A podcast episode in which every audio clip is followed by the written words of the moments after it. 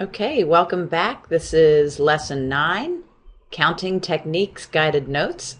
This can be a challenging section for a lot of students, but I hope to make it sound as easy as I can. So there's going to be a lot of rules and managing those rules and, you know, knowing when to use them, that takes practice. So let's dive in. Multiplication rule of counting. If a task consists of a sequence of choices in which there are P selections for the first choice, Q selections for the second choice, and R selections for the third choice, and so on and so forth, then the task of making these selections can be done in P times Q times R different ways. So let's just apply this rule. I know when you read these rules, sometimes it doesn't make sense. So let's dive in and apply it. Suppose you have two choices for appetizer four choices for entree, and two choices for dessert. How many distinct meals can be made? So you're assuming that a meal consists of an appetizer, an entree, and a dessert. So, well, you see, I have it written out, but now we'll explain. Why is it this? So, two choices for appetizer, four choices for entree, and two choices for dessert. So that makes 16, 2 times 4 times 2 make 16 total po- possible meals that could be made. So I always tell people, you know, some people say, well, I don't like to memorize a rule because I don't know when to apply it. You could always go brute force. So, uh, you know, sometimes a tree diagram is really useful, but then you start to realize that maybe you don't need the tree diagram. So let's just talk about this. Appetizer one, appetizer two. See, I could start this off with the tree diagram and then stemming from that, one, two, three, four, I've got four different entrees, right? So we can say like E1, E2, E3, E4. And I could do that here as well for the four different entrees. So E1. Thing is, and a tree diagram will work. It's just so tedious, right? And then stemming from that, two choices for dessert. See? But then here's something kind of neat. So two choices for dessert, two choices for dessert, two choices for dessert. and then you start to realize, you start to develop this rule anyway, even if you were going to use a tree diagram, okay? Because if you just count how many, you know, so appetizer one, entree one, you know, dessert one, or appetizer one, entree one, dessert two, right? You start to count them all up. But think about it. Let's just count how many of these n branches there are. One, two, three, four, five, six, seven, eight, nine, ten, eleven, twelve, thirteen, fourteen, fifteen. I have to slide down there. 16. See, so you'd, even if you did a tree diagram, you'd still end up with 16. So a lot of times these rules people have already been through the brute force work of doing tree diagrams, and that's you know where they come upon these rules. Okay. Let's try the outfits problem together. Suppose I own five shirts, three pairs of pants, and six different types of shoes. How many outfits can I make? Assuming that an outfit consists of a shirt, a pant, and a particular shoe. So now you know. You don't have to do a tree diagram. Now you know it's five times three times 6. We're using that same rule. Okay, so 5 times 3 is 15. And 15 times 6 is 90. So there's 90 total possible outfits that you could make. Like I said, you could go the tree diagram path, but that would be a tedious way of doing it. Okay, hope that helps. Now let's go to the next slide. Permutations. Like I said, there's going to be a lot of formulas here. Uh, a permutation is an ordered arrangement in which R objects are chosen from n distinct objects, and repetition is not allowed. The symbol NPR represents the number of permutations of R objects from a group of n. Okay, so some so we'll see this symbolically now with the n factorial over n minus r whole thing factorial. I'm not going to make you memorize that formula. In fact, I'll show you the button on the calculator that'll do it. But if you're a math major, you might want to get comfortable with that. So, number of permutations of n distinct objects taken r at a time. Things to bear in mind you've got n distinct objects. Be on the lookout for repetition of objects is not allowed. And order is important. So some sort of a ranking characteristic. Um, okay, let's be on the lookout here. And how many ways can horses in a 10 horse race finish first, second, and third? So, well, I have it kind of hidden over here, 10p3. But if I was going to, it is a permutation because you have this ranking characteristic. But even if you, you know, start to think it out brute force, say you have your horses labeled A, B, C, D, E, and so on and so forth for your 10 horses, right? And then, so you say, okay, Al, Anna, Brad, Charlie, right, for your first three horses. But then if A, C, B, if that's a finish, well, that's a different, even though it's the same three letters, it would be considered a different order of finish, right? Because in this one, Brad finishes second. And in this one, Brad finishes third. So when you have that ranking characteristic, it is a permutation. So let's focus in on the 10 horses and we're picking, we've got first, second, and third place. So picking three from a group of 10. How many ways are there to do that? Well, let's find the button. So I'm going to hit 10, then I'm going to go to math. I'm going to slide over to probability. I'm going to slide down to NPR, hit 3, hit enter.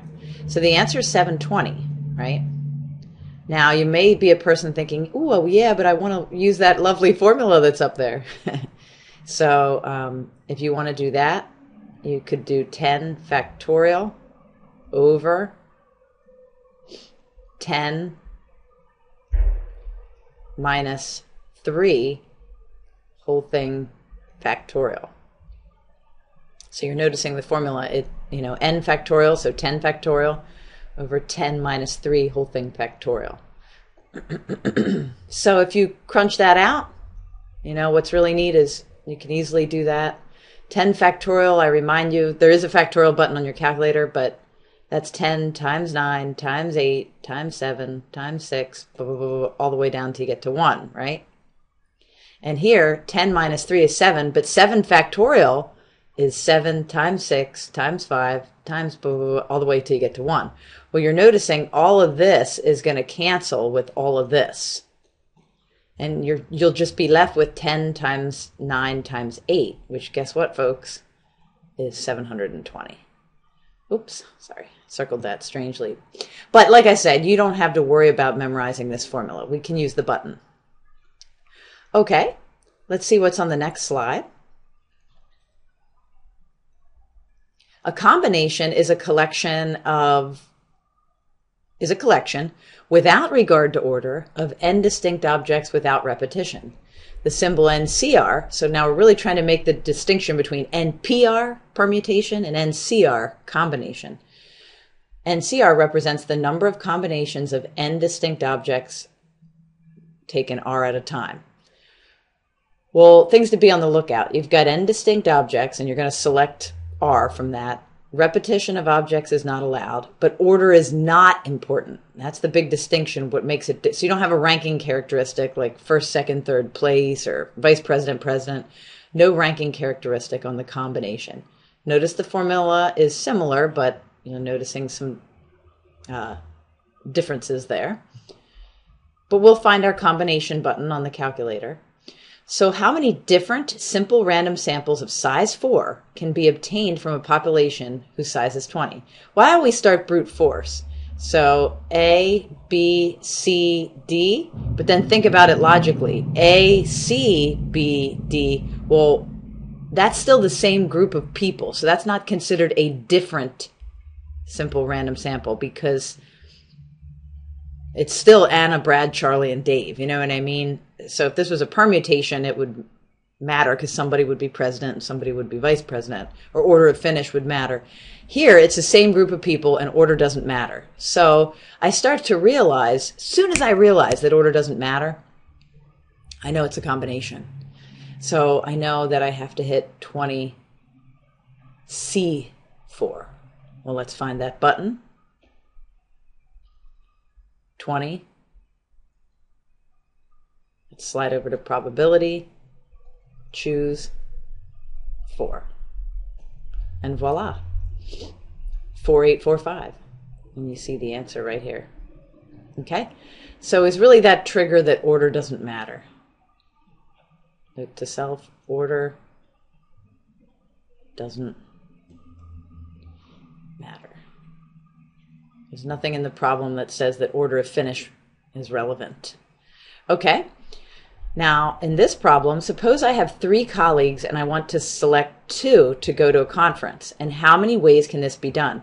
Well, I like to think of it like so here's your three colleagues, right? Anna, Brad, Charlie. But you're going to select two. Let's do it brute force for starters. Well, you could take Anna and Brad. But see, Brad and Anna, that's still the same group. So we know how to say that. You could take Anna and Charlie or you can take Brad and Charlie, and that's about it. So there's only three ways this could happen. So what I'm getting at is three, three, P for permutation, three, uh, sorry, I need to mess you up there, 3C2. So I have to hit 3C2. Again, order doesn't matter. It's not, you know, Brad's not secretary and Anna's treasurer or something like that. No ranking characteristic. Big note to self there's no ranking characteristic. So it's got to be 3C2. So let's go ahead and hit that. We're getting we did it brute force and we got the answers 3. But now let's see what happens when we go to the calculator. 3 over to combination 2. Aha, see? So the calculator is verifying that that is indeed three. Three ways for that to happen. Okay. Hope that helps. Let's go to the next slide. A uh, number of ways to arrange n distinct objects is actually n factorial. So there are n factorial ways to arrange n distinct objects. Well, here you've got three distinct letters in cat. So how many ways can you arrange the letters in cat? Well, you would think the answer would be 3 factorial. And it and by the way, 3 factorial means 3 times 2 times 1, which is 6. And that is the answer, but again, let's try brute force. You know, if you asked a kid to arrange the letters in cat, they would start doing it. So let's try it. So C A T C T A. What else? T C A T A C. It's like a word scramble, right? And now you start with A. ATC and ACT. And those are all the six possible ways that you can arrange the letters in cat. So even, whether you do it brute now, when you get into like a five, six, seven letter word, you're clearly not going to want to do that, right?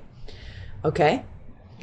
So then, how many ways can I arrange the letters in math? Notice we've got one, two, three, four distinct letters. So 4 factorial. And now we know that that's 4 times 3 times 2 times 1. So that's 24 ways. And we don't need to do that brute force. All right. Hope that helps. Next slide. Permutations with uh, non-distinct items. So here that means we're going to have some repetition. So the number of permutations of n objects where you've got n1 of one kind, n2 of another kind, and so on and so forth is going to be n factorial divided by n1 factorial, and 2 factorial, and 3 factorial being multiplied together in the denominator. So I know that rule is kind of a tough one to chew on, so let's see it in, uh, in real time here. How many ways can you arrange the letters in Mississippi? So these are, you have some repetitions, right? But let's count all the letters. 1, 2, 3, 4, 6, 7, 8, 9, 10, 11. So it should be 11 factorial. The answer would be 11 factorial, basically, if all the letters were distinct. But since there's repetition, I've got four repetitions of one type, right? So S repeats itself one, two, three, four. I repeats itself four times. So I've got four repetitions of I. I've got two repetitions of P. and uh, an m only occurs once. I, I, don't have to say 1 factorial, but I'll, I'll write it. Okay? So now, the fun part, how do you type that in your calculator, right? So let's go there. So I am literally going to key in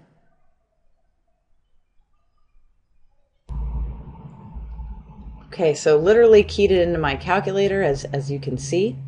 Uh, 11 factorial. See how I had to chunk it off in parentheses so the calculator would read it correctly.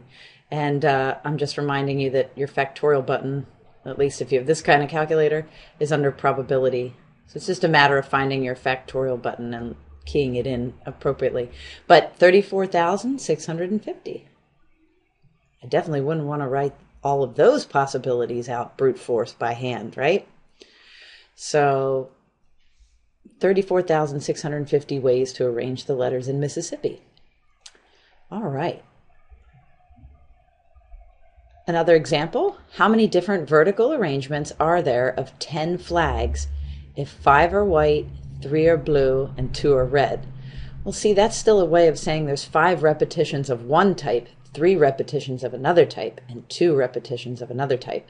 So, you know, that's the thing. The you kind of have to liken the situation. No one's going to tell you the rule. You kind of have to feel it almost. So um, 10 factorial over 5 factorial, 3 factorial, 2 factorial.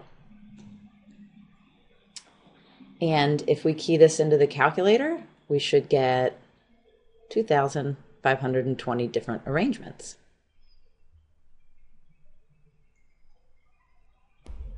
And you see I've keyed it in and how I've keyed it in with the parentheses and all, 2,520. So we seek the number of permutations of 10 objects where we have five of one type, three of another, and two of another.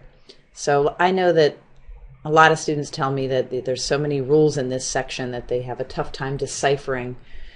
And I, I, I always say if you can sort of I always think of the Mississippi problem. I burn one problem into my head and I say, is the next one similar to it in nature? And then I'll know, gee, whatever rule I use to solve the Mississippi problem, I'm using that same rule on this problem. Okay, and the, the key is five repetitions of one type, three repetitions of another, and two repetitions of another. And hence, here, and and one repetitions of one kind and two repetitions of another kind. That's why we know it's this rule. Okay, hope that helps. Um, and now I have a couple sort of extras. Mixed bag. What counting technique do I use? The Hazelwood City Council consists of five men and four women. How many different subcommittees can be formed that consist of three men and two women? So, to see this in real time, it's basically, there's no ranking characteristic. So it's of the five men, you're trying to select three, but that's five, choose three. And of the four women, you're trying to select two, but that's four, choose two. And then guess what you do to those two numbers? You multiply them. So you're really kind of using a combination of two rules there. But let's go ahead and key that in. So 5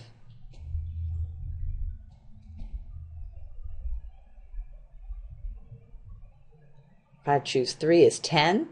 And now I'll hit second entry so I can just kind of go back over the numbers. And four choose two combination is six.